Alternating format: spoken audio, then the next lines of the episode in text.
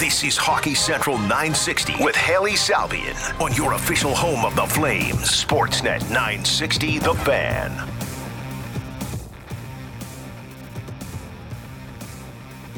All right, another week of Hockey Central begins today. Welcome into the program. I'm Hailey Salvian here with you for the next hour uh, for a Flames game day edition of Hockey Central. As such, we're going to have Alex Faust from the LA Kings join us later on in the show. He is the play-by-play voice for the Kings, so we'll tee up that matchup between the Calgary Flames and the LA Kings. Puck drop at 7 p.m. today. You can catch your pregame Flames talk with Pat Steinberg all right here on Sportsnet 960 throughout the day. Uh, looks like Jacob Markstrom and Joonas Korpisalo are your projected starters in net. Chris Tanev is still day to day for the Flames. He's missed the last three games with an upper body injury.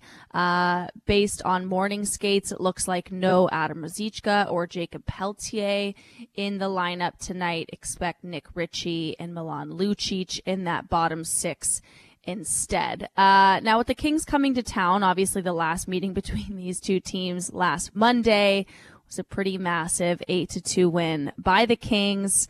LA, by the way, is on a franchise record 12 game point streak at the moment. They're 10 0 2 in their last 12 games, outscoring their opponents 52 to 28. The LA Kings are absolutely clicking right now. Uh, they are only two points back of the Vegas Golden Knights for the lead for the lead in the Western Conference. Uh, so that's a pretty formidable opponent coming to town for the Calgary Flames tonight. Calgary obviously coming off of a 5-3 victory against the San Jose Sharks on Saturday. The Winnipeg Jets lost to the Kings actually on Saturday night, which keeps the Flames in it. They are still mathematically in this kind of playoff race. They are technically five points back of taking over the Winnipeg Jets for the final wild card spot. They're four points back, but the Jets have the tiebreaker based on the head to head matchups this season. Now it's Pride Night at the Dome tonight as well. So the Calgary Flames are going to wear special warm-up jerseys designed by local artist Megan Parker. Uh, the jerseys are going to be signed and auctioned off to support uh, the CSEC inclusion program. The jerseys are gorgeous. If you haven't seen them on social media yet, check them out. Um, you know, Megan Parker and the entire group that designed these jerseys did a great job. The organization's done a really great job this season with all their specialty jerseys. Uh, Lunar New Year was gorgeous. Black History Month, the indigenous, cele- indigenous celebrations, excuse me, uh, and Canadian Forces Appreciation Night. Uh, the Flames organization does a great job uh, with this kind of stuff, and, and Pride Night should be no different. Uh, Daryl Sutter said that the plan is for the whole team to wear these Pride jerseys for warm ups on Tuesday. Um, so that's something to keep in mind as well. Uh, obviously, pride jerseys have been a major topic of conversation around the league in recent weeks with players and teams deciding not to wear the jerseys, deciding not to take part in warm-ups. Um, you know, most recently, the Staal brothers in Florida did not wear the jerseys. They did not take part in warm up, but they did play in the game. And then Matthew Tkachuk, of course, uh, comes out after and says, you know, everybody is welcome in this room. Everyone's welcome on my team. And, and that's what this is all about at the end of the day is wearing these jerseys and having these nights to make people, you know, feel welcome and safe and comfortable in the rink like you know if somebody is a member of the lgbtq plus community you are welcome to come to a game in calgary watch the flames enjoy your night. Uh, and of course these jerseys are, are just beautiful and those will be uh, auctioned off so that's great to see from the Calgary Flames. Um, in other news ahead of this game day, Matthew Coronato is in Calgary. He took morning skate this morning after arriving in the city. Uh, the Flames 2021 first round draft pick signed his entry level contract after Harvard was defeated by Ohio State in the NCAA tournament. Uh, he just finished his second season at Harvard and he was the Ivy League Rookie of the Year last season in his freshman contest. Uh, he's not expected to play tonight given he just arrived in Calgary, uh, but he did with, meet with the media today after his first skate with the team. Here's what he had to say about his last 48 hours signing with the Flames and arriving in Calgary. What has the uh, last 24, 48 hours been like for you as you go through this whirlwind and now in a room full of cameras and mics?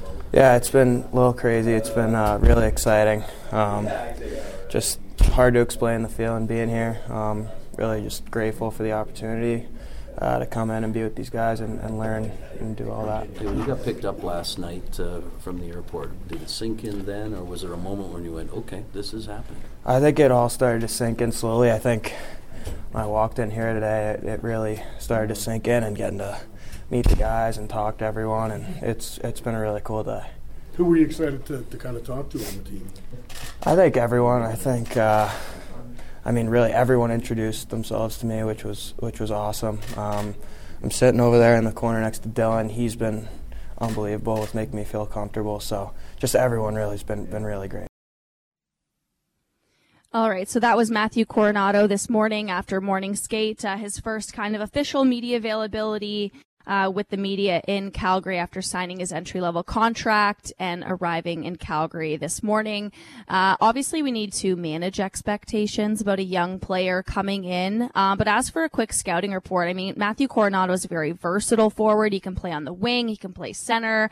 He's known as a naturally gifted goal scorer. He's got a very quick catch and release. He was used in all situations at Harvard uh, this season and last. I wouldn't expect him to get thrown onto the PK in Calgary right away especially if the Flames are still going to be in this playoff hunt. Um, but something to, to be aware of. He's been tapped to, to do that at all other levels, and that should certainly bode well for a young player trying to integrate himself into the pro uh, game, knowing that he can, you know, be trusted in the defensive zone, be trusted on the power play, PK, five on five, etc. Uh, for a more of an in-depth breakdown, though, of Matthew Coronato and his game, uh, we're going to go to the Atlas Pizza guest hotline for our first guest of the show. It is uh, Scott Wheeler. He's a national prospect writer at the Athletic. Knows a lot more about these guys than I do. Scott, thanks for hopping on the show. How are you?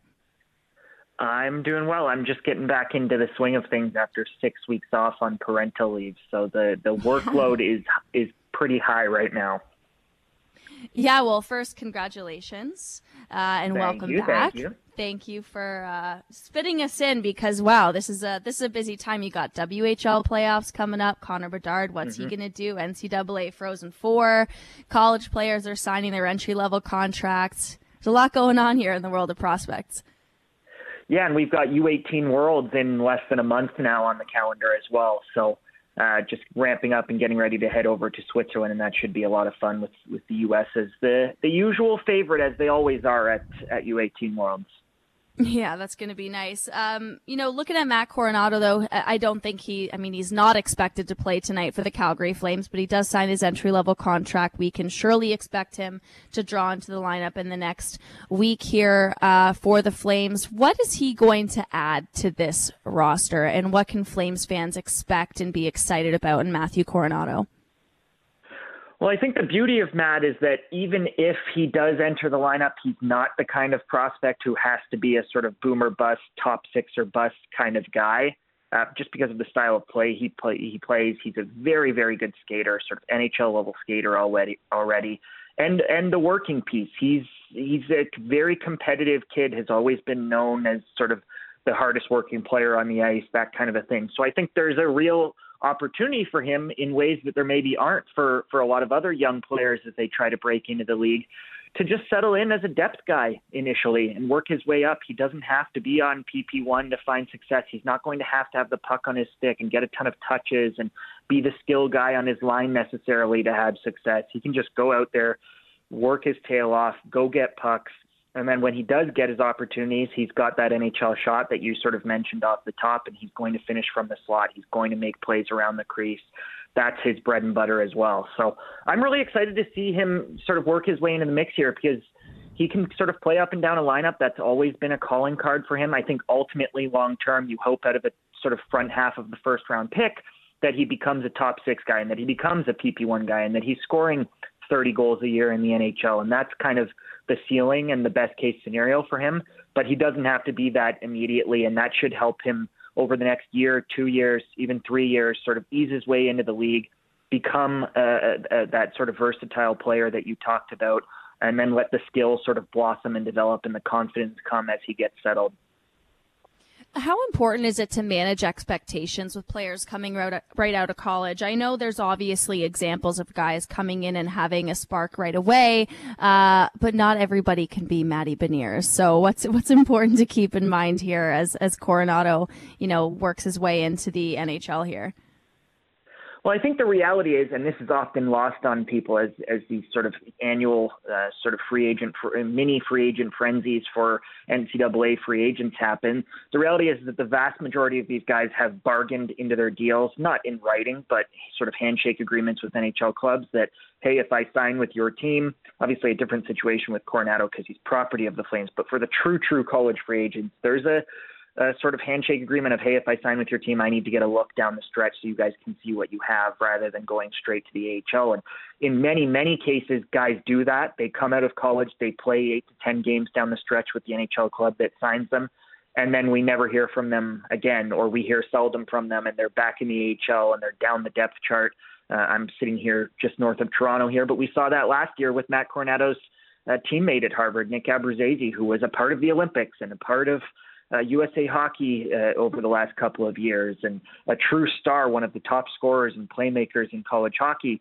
Came in, played a few games with the Leafs. Now he's the sixth or seventh forward call up with the Toronto Marlies and a good AHL player, but uh, by no means a sure thing NHLer. So uh, obviously, Coronato's in a in a different stratosphere as a former first round pick. You hope that he's going to come in and make an impact. He'll be given more looks than a player like a Nick Abruzzese would have uh, just because of that pedigree, because of his status within the organization, because of where he is on the prospect depth chart for the Flames. Uh, and I think he'll make the most of it. That's just the kind of player that he is. I think Flames fans are really going to enjoy watching him play, and I think he's going to quickly endear himself to Daryl Sutter for his style of play.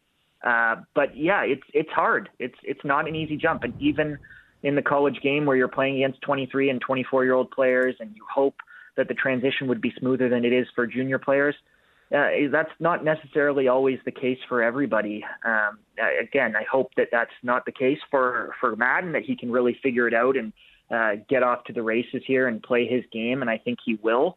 Uh, but there there definitely needs to be some trepidation and caution and patience, and uh, even for a, a player who was drafted in the top 15 at the NHL draft, you've you've still got to. Uh, you almost need to be more patient with those kids. So I think that will be really, really important over the next year or so for the Flames in Coronato. And I mean, Scott, you were you were a fan of Coronato heading into his draft year after his time with the Chicago Steel in the USHL. I, I know I read lots of stuff that you did about him before he got drafted by the Calgary Flames. Mm-hmm. He was 13th overall in 2021. Obviously, has two good years at Harvard. He's the Ivy League Rookie of the Year. Um, you know, an impact player for the Crimson. How have you seen Coronato kind of improve over the last few years since, you know, being that draft eligible guy to now signing his entry level contract with the Flames? I think just developing a little bit more patience and a little bit more of a cerebral quality to his game the Crimson have done a really good job with their their forwards, and, and the, I mentioned Abruzzese, but Sean Farrell as well, uh, Alex Laferriere, who's uh, expected to sign with the Los Angeles Kings and burn the first year of his entry level contract. Uh, all of those players are, play with a, a great deal of poise and patience, and I think some of that rubbed off on Coronato when he was playing at lower levels, whether it was with the national junior team a couple of years ago uh, or even a couple of summers ago in Edmonton, or whether it was uh, just just in, in the USHL before he hit the college ranks with the Chicago Steel. He got to go out there and really just get after it and play with speed and attack the net and look for his shot, and that was always his focus. And I think just learning at times to slow down a little bit, uh, to hang on to the puck maybe a little bit longer, to navigate in and out of pressure and problem solve all of those tools have definitely begun to blossom over the last couple of years more than they ever did uh, with the Chicago Steel. So that's been a big deal for him because I think it'll help him at NHL pace just to slow down and not to sort of force things and constantly be chasing the play. Uh, he, he's got a little bit more of a sort of head on his shoulders now than he used to. And and you already mentioned the the versatility that he has, the fact that he's a guy who can easily scale up and down the lineup. I mean, the Flames have been jumbling their their lines a lot here uh, down the stretch. I mean, all season it's been kind of a blender here. But he's a guy that seems like you know he played center at Harvard, you can probably expect him to start on the wing in the NHL. Uh, he can play on the left and the right. He's a natural right shot. Seems like there could be a fit there, like on the third line for the Flames. Uh, you know, with Nazem Kadri, Dillon Dubé. Like there, there's some, there's some combinations that could work well, uh, for Coronato heading in here, but you can probably expect him to, to kick over to the wing to start, right? Definitely, and I think the the right wing is much more likely than the left, even though he's played a lot of left wing uh, throughout his career. If you look at the the Flames depth chart, it's no secret to anybody that they need right-handed forwards. So he actually fills an additional niche that way, just because of his handedness within their group. So uh, that that helps. I mean, it, it's it's one thing to sort of hypothesize that okay, you need a good mix of righties and lefties, but it, it really does help in practical terms on the ice when all three guys on on the line aren't all lefties. So uh, that's a, a will be a little bit of a bonus as well for for uh, the coaching staff. Uh, so another thing here, Scott, we should get into is the NCAA Frozen Four. It's set. It's BU, Michigan, University of Minnesota, and Quinnipiac. They all advance. Quinnipiac with a pretty big comeback against Ohio State.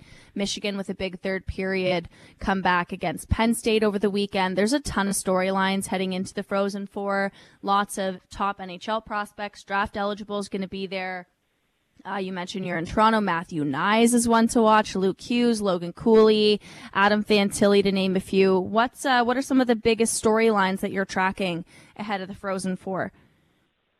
Well, I think that the biggest storyline is a potential sort of uh, rematch, a Big Ten rematch between Minnesota and, and Michigan. They met in the final of their conference, and it was an incredible game. And I'm sure uh, both sides are chomping at the bit to run it back. And the way that the bracket has shaped up, they're playing in opposite semifinals, and there's a real chance that that Michigan and Minnesota, who are the two teams with the most compelling story in terms of NHL prospects, at least, uh, play in the final. And and you mentioned the the litany of high end players, but that is not typically the case uh, in this event. For for years and years, it actually wasn't really a destination for NHL scouts.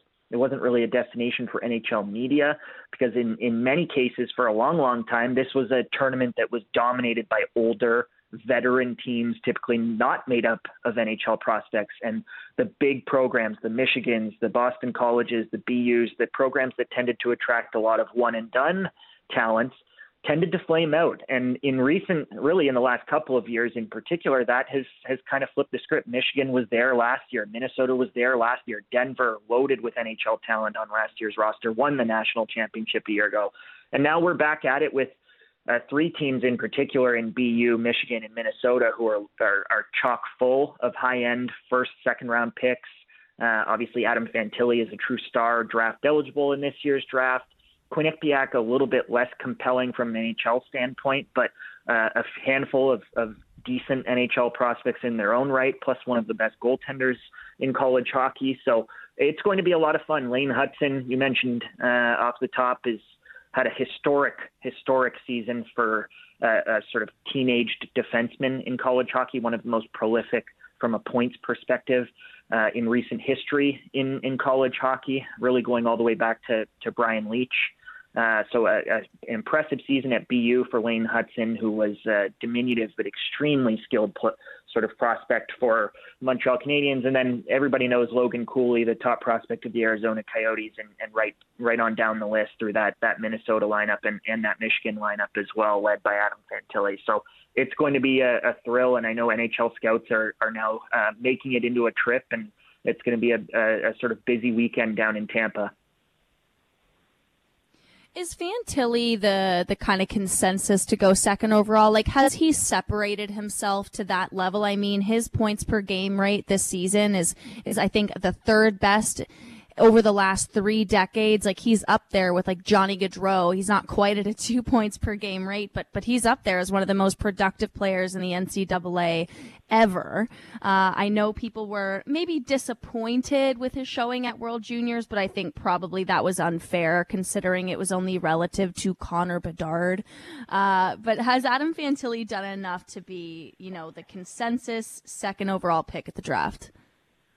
I think if I were setting betting lines for it, he would be the favorite, but it's not a sure thing. There are still teams that are really, really excited about Leo Carlsson, the, the Swedish center, who has had an excellent 25 points in 40 game season in the SHL, which is arguably the third best pro league in the world. Maybe this year, the second best pro league in the world with some of the exoduses that happened in terms of North American talent out of the KHL.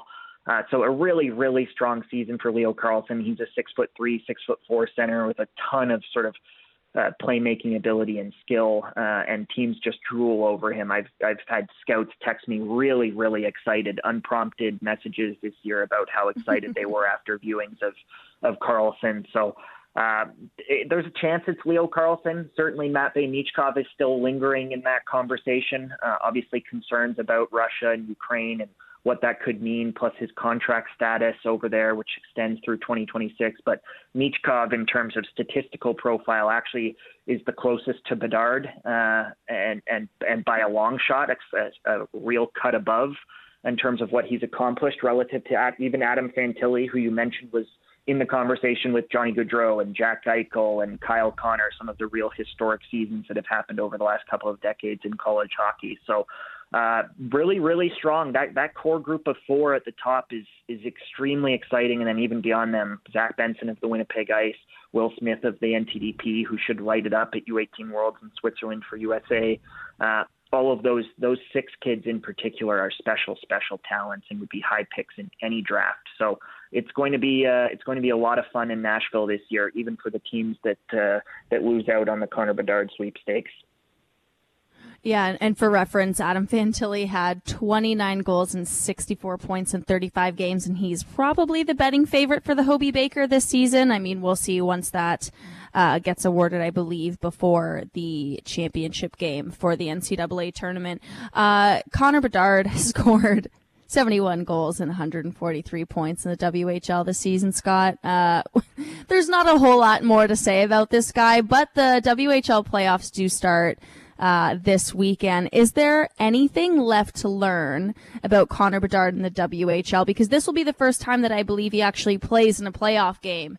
Uh, so maybe a little bit we can learn from what he can do in the postseason.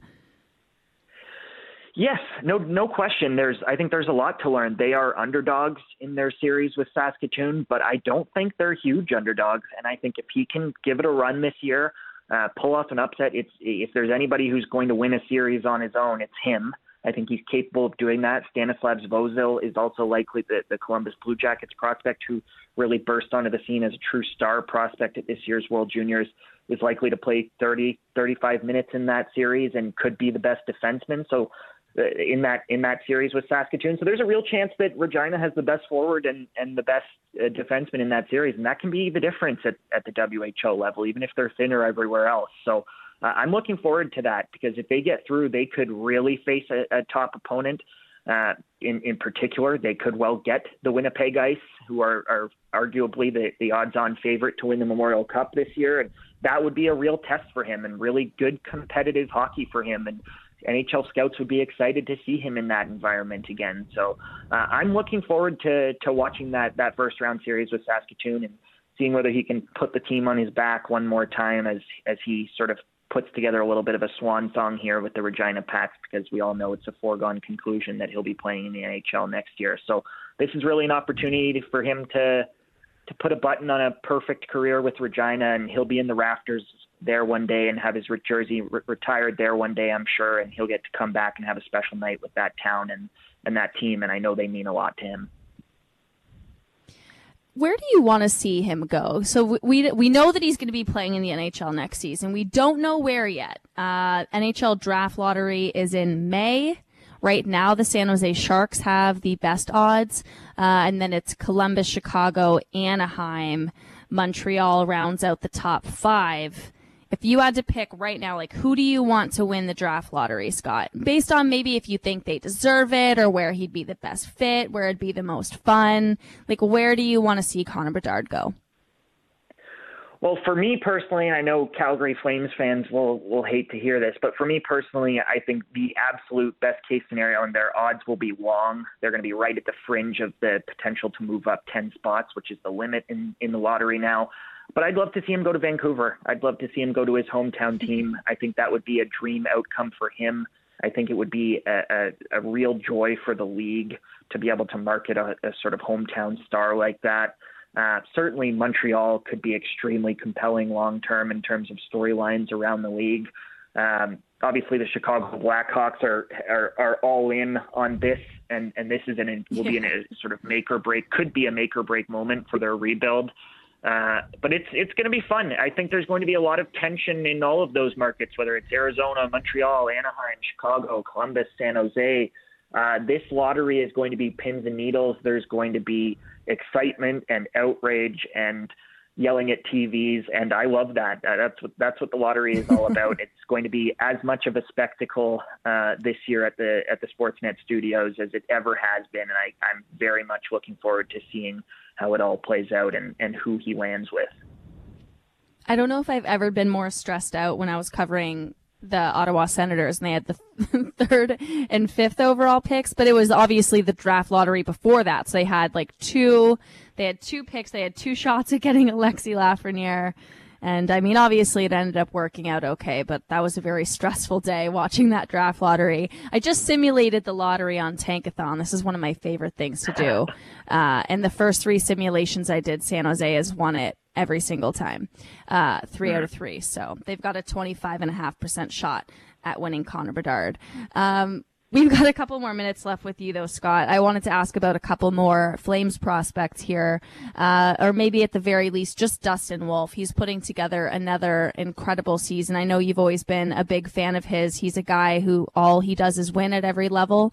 Uh, what do you think comes next for Dustin Wolf in, in the Calgary Flames? Well, I'd like to see the Flames make room for him. I actually truly believe that he is, if not the most talented goaltender in the organization right now, then certainly in the conversation. I know that's coming a long way from where we were a year ago with the way that Jacob Markstrom was performing.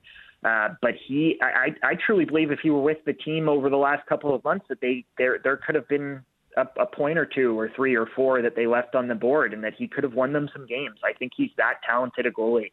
I think really outside of Jesper Wallstedt, the true star goalie prospect outside the NHL right now of the Minnesota Wild, outside of Wallstedt, I think there's a there's a case to be made that that Dustin Wolf is the second best or third best goalie prospect in the game. Uh, the the pedigree is just undeniable right now. I know it. I know what the numbers and the data says about five foot eleven, six foot goaltenders uh, becoming starters. We've seen a lot of goalies play at that height, but not necessarily as starters in recent years. Anton Khudobin, Yaroslav Halak. Uh, it's a it's a pretty small group. Uh, I think he's I think he's going to break I think he's going to buck the trend and break the norm and and become a, a 50 game very good NHL goalie. Uh, and I don't think he's he's all that far away from being that. I think as soon as they get him into the mix with the team, whether that's moving Dan Vladar in the summer to make room for it or what have you, I think as soon as he's in the conversation, as soon as he starts to play games, he's going to start to take games and and earn starts and be a guy that they have to turn to more and more and more and more until he's the guy. So I truly believe that's that's going to be the outcome for him. There's just nothing about his game that that has a sort of hole in it to me. He's athletic, he stays with shooters, he tracks the puck incredibly well. He's very controlled both in the net and through his rebounds. Uh, it's all there. He just makes it look look easy out there, and that's a very rare thing for a smaller goalie because they tend to to really swim much more than bigger goalies and get lost in the net, and he just never seems to. So. Uh, just such a unique package, and I can't wait to see what he does. I imagine at the very least he'll get a few starts next year, but I think there's a real chance that they go out and, and try to make room for him this summer so that he can he can be one of their two goalies next year it'll be interesting to see, you know, if the Flames end up mathematically eliminated from playoff contention, if they'll give Dustin Wolf a game here in, garbage time. Mm-hmm. I mean, mm-hmm. his numbers with the Wranglers this season. Uh, I mean, he's got a 931 save percentage. He has seven shutouts this year, uh, 38, 9 and 2 record. He's got an assist as well, actually, a, a low year production wise for him. He had four assists last season, only one assist this year. He's got to step that up, I guess. But Dustin Wolf, his numbers just uh, there's nothing wrong with a player or a prospect, you know, marinating in the American Hockey League, especially if you're a smaller goalie. Uh, but they'll reach a point with Dustin Wolf where it's like, what else does he have to prove? yeah, and a point where I'm sure Brad Treliving will want to extend a bone to him as well, right? It, it, just for the kid, for what he's done. Uh, you don't want to send the wrong message to him. You don't want to have him sort of waiting down there too, too long uh, even if you are preaching the process for him, and even if he's fully bought into that process, there's absolutely going to come a time where it's push comes to shove, and, and he deserves a look. And uh, especially if if the Flames goaltending isn't playing particularly well, it, it becomes a, a much tougher sell to tell Dustin Wolf that he has to continue to wait. So. Uh, if if that continues, if that trend continues, if Markstrom can't get back to the Markstrom of last year and of prior in his career, uh, then there there absolutely should be a, a, an opportunity that's made available for for Dustin. All right, awesome stuff. Uh, welcome back. Happy to have you back joining the show, Scott. Uh, we'll have to do this again because there's going to be no shortage of uh, prospect and draft talk coming up over the next couple weeks. Thanks, pal. All right, there goes Scott Wheeler. He's a national prospect writer at The Athletic. Lots of good stuff about Matt Coronato, Dustin Wolf, the Frozen Four, again, that is set with BU, Michigan, University of Minnesota, and Quinnipiac. They all advance to the Final Four in NCAA men's college hockey. Some interesting stuff on Dustin Wolf. Uh, obviously, Markstrom has, has looked a lot better down the stretch. Looks like he's kind of found his game when it matters most. But you do wonder, when is Dustin Wolf going to get a shot? If Will it be this year? Will he get more time next season? Are they going to continue to be patient with him? Uh, Juuse Saros is kind of the obvious example of a smaller NHL goalie. And I mean, Juuse Saros should be in the conversation for the Vezina this season. I mean, he's probably one of the biggest reasons that the really depleted Nashville Predators have still remained in the hunt. He's he's very good, small but very technically sound. And, and Dustin Wolf has has told me in the past that Juuse Saros is a guy that he personally looks up to uh, as a smaller goalie who's found success in the NHL. But Saros took took some time to get there too. He wasn't uh, two, three seasons in the American Hockey League and, and done starter in the NHL. So we'll see how that path continues for Dustin Wolf. Uh, and that conversation with Scott was brought to you by the guest hotline and Atlas Pizza and Sports Bar using the same secret recipe since 1975. You can dine in at 6060 Memorial Drive Northeast. Take order delivery at 403 248 3344. We're going to head to a quick break here. And coming up next, we're going to talk to Alex Faust. He is the play by play voice of the LA Kings. Going to scout the enemy and tee up tonight's game between the Calgary Flames and the LA Kings. That is next on Hockey Central and Sportsnet 960 The Fan. You're listening to Hockey Central 960 with Hailey Salvian on your home of the Flames, Sportsnet 960 The Fan. All right, Hockey Central continues here on Sportsnet 960. Final segment of the hour, and we're going to head right back to the Atlas Pizza guest hotline to to round this show out because we've got Alex Faust. He's the play-by-play voice of the LA Kings on the line. Time to tee up tonight's matchup: Flames. Uh, LA Kings 7 p.m. puck drop at the Saddledome pregame right here at 6 o'clock on Sportsnet 960. Alex, thanks for making the time to do this. How's it going? Yeah, thank you for uh, inviting me. Uh, appreciate it. Yeah, of course. Uh, you know, want to tee up this matchup with you. Want to get all into the LA Kings because they have been on fire. Uh, the Kings have 33 points in their last 20 games since the All Star break. They're on a franchise record 12 game point streak right now. Uh, how would you describe the kind of hockey that the LA Kings are playing right now? Well, until uh, Saturday, which was a wild 7 6 victory over St. Louis, I was going to say they were on autopilot because uh, just every bit of their process was working to a T. Everybody's bought in. Um, you know, everything from five on five play to special teams, goaltending had all been working. A little bit of a blip on Saturday, um, you know, allowing a, a four goal lead to nearly evaporate against the Blues. Uh, but you know, going 5-0 and 2 on their seven-game homestand, I mean, that's the best seven-game homestand in franchise history. Um, so right now, you know, they're they're just they're humming along in a lot of ways. They got Kevin Fiala back from injury. Uh, they got Sean Durzi on the back end. He's back from injury, and uh, you know they're they're playing exactly to their potential. Uh, now the question is, can they, you know, cinch up home ice? Can they challenge for the division title? I mean, it's uh, it's really the those are the possibilities open to the Kings right now. I mean, that's one thing. They're only two points back of the Vegas Golden Knights for the Western Conference lead. Do you think this is a team that could legitimately be the the one seed in the West heading into the postseason? I see no reason why not. And I, I think the Kings are in just as good a, a position to challenge for that as Vegas is. Uh, you know, the Kings have fortified their goaltending. Uh, they can outscore their problems on any given night. I think they're playing a more, um, you know, measured brand of hockey, even even though they can score, you know, four plus goals a night uh, than they did at the beginning of the season. So yeah, I think the stars are all aligning, and, and then you've got you know the performance of their top players. Adrian Kempe, 36 goals, that's a career high. Kings haven't had a 40 goal scorer since 1994. Luc Robitaille, uh, Anze Kopitar. You know, it's funny. You, you talk about guys who you you know get overlooked year after year, and, and Kopitar is just one of the most consistent performances in this league um, but isn't you know a bona fide superstar. Just maybe he's not the flashiest player. He, you know, never posts crazy offensive numbers. But how about this? Uh, in a game in which the Kings got outscored five to three at even strength, he didn't record a point against the St. Louis Blues and still finished plus one on the game. You know, so um, you know when you, you get that kind of performance from from your uh, captain, uh, who's certainly going to be in contention uh, to be nominated for another Selke Trophy this year. That's a, that's a huge plus. Well, it's interesting that this this is an LA Kings team that at least lately you can see like this is a team that can lock it down and just win a 2-1 hockey game, but they can also win games like they did against the St. Louis Blues uh, or they can blow out the Calgary Flames like they did last week 8 to 2. I mean, they can as you said, they can outscore problems, uh, but they could also lock it down. It seems like they have a, a versatile way of of beating you uh, the way that they're playing right now. Things just seem to be to be clicking in a way that, I mean, they were a good team earlier in the season, but it seems like they've maybe hit a different level down the stretch here.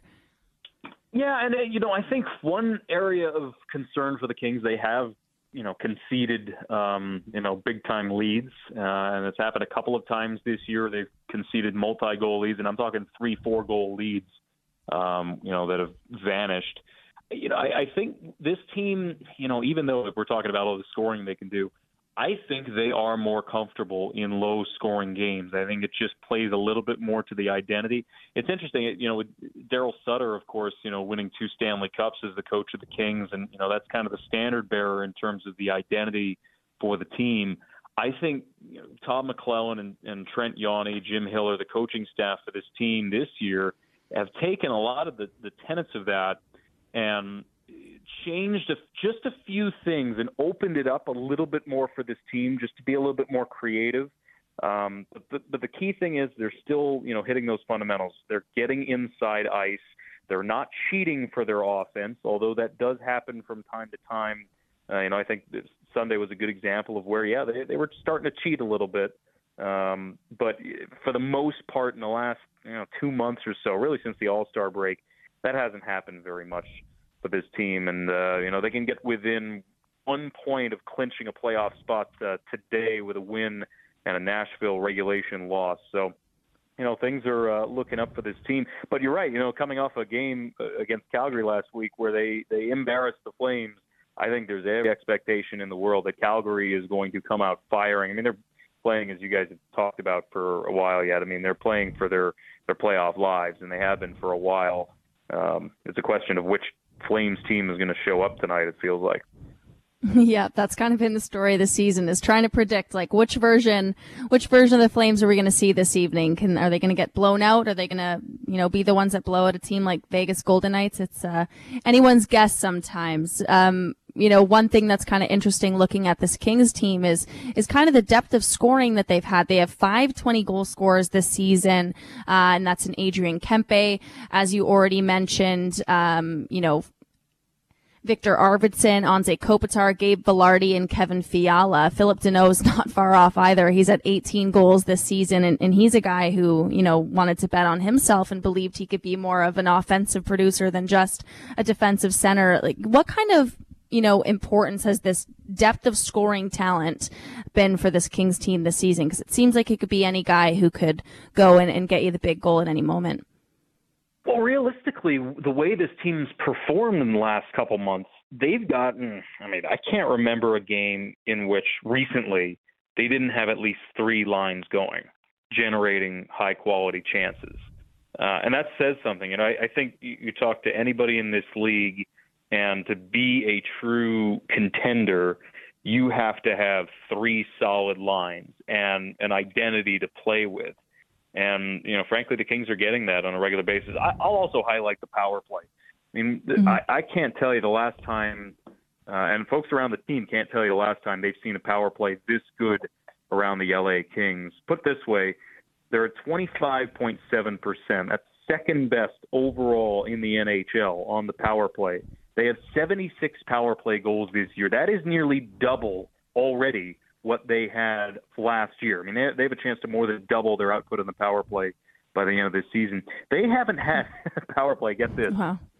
better than 20 percent in 13 years.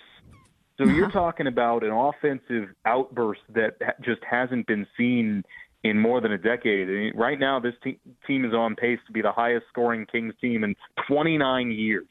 Um, you know that that speaks to where they're at. But again, at the end of the day, I think they'd much rather win a game tonight, three to two, uh, than you know how they've handled some you know recent games with you know like that seven six. Sure. Absolutely. Um, you know, one of the big kind of changes uh, in recent weeks for this team coming out of the trade deadline, coming out of All Star break, is is Joonas Korpisalo, who is expected to start in net tonight at the Saddledome. What kind of upgrade and boost has he provided in net for this team? You know, I think in goal, a lot of times, you know, unless you're talking about some of the elite goalies in this league, um, you know, like a Vasilevskiy, and I, I'd even throw Connor Hellebuyck in there when he's on his game. You know, what we've seen from Linus Ullmark this year, you know, unless you're talking about that group, what you need out of a goalie is just to make a save or an extra save here or there. Uh, Korpisalo has done that, and, and I'll give a, a lot of credit to Pheonix Copley too. You know, he's not flashy; his numbers won't impress you, um, but he's just made a save, especially early in a game, uh, to keep either a, a scoreless tie or to keep the team up one nothing. Just one extra save, and again, nothing spectacular because I, I can't think of many, you know, spectacular highlights from Pheonix Copley this year, and even as Korpisalo's come on with the group uh, as an upgrade.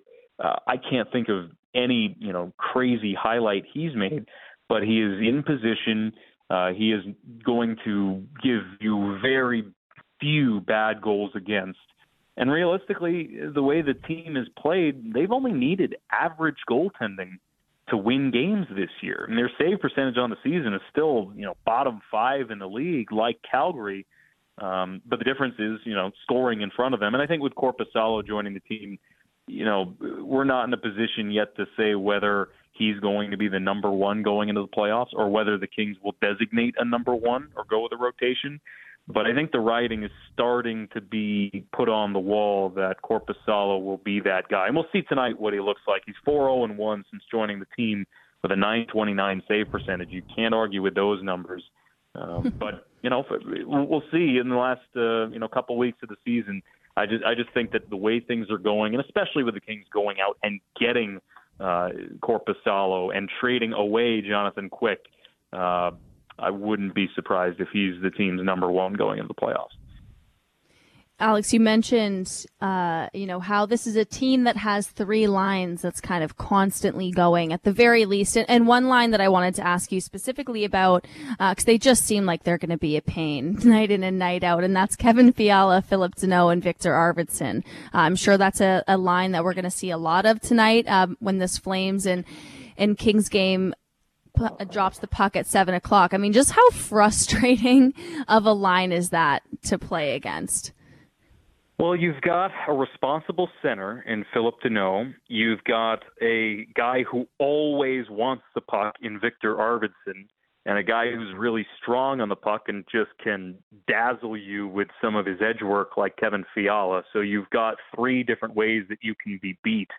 Um, and it's interesting. I, I think Fiala he adds a little bit of risk to the Kings game, which is great because they haven't had – a game breaker like that again in many, many years. You think about this Kings team, and for so many years, the thought process and the identity around the team was structure and responsibility, two way players.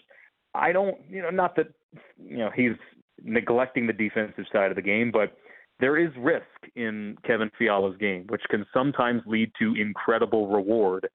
But, um, you know, sometimes he'll get caught taking an ozone penalty uh, sometimes he'll take the puck to the middle of the ice when it's not necessary and there's a turnover.